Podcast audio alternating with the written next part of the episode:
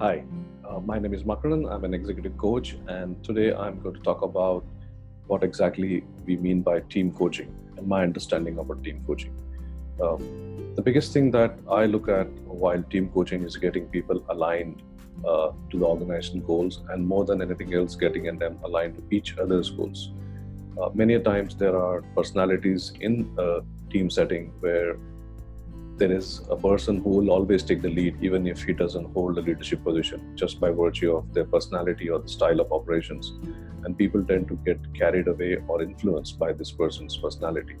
Uh, in a team coaching setting, it is important that we bring those uh, people to understand that they play a role which is uh, not really of leadership, but kind of influencing unnecessary things when they are not needed, and establishing the power center or who is calling and making decisions uh, early on in the team coaching setting.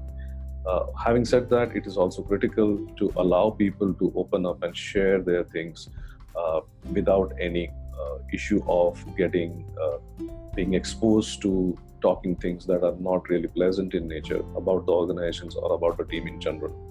So you have to create a very, very uh, safe setting for people to operate on. Uh, one other aspect is also to make sure that people are aligned to the common goal of the team. Uh, sometimes people are physically present in one environment and so they get to meet and talk and understand each other. But many times they are in remote environments and they don't really have enough time or opportunity to get to know each other.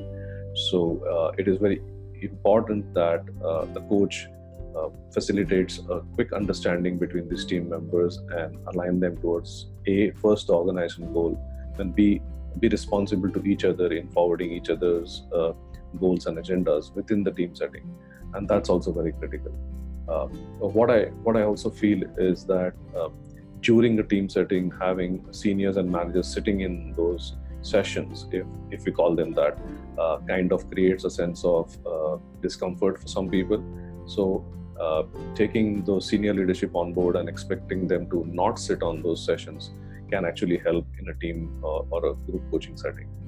Uh, what team coaching is not is about using the coach uh, drive the organization's agenda in a manner that uh, it is being pushed through the senior leadership and the coach becomes a vehicle and and a kind of a conduit to get things done the way the senior leadership wants it to get done it is all about getting the team aligned to what they feel is the right thing to happen, uh, bringing them aligned to what the organization wants to happen, and then coming to an understanding of how is the best way to do it without compromising on anything that is uh, detrimental to the organization.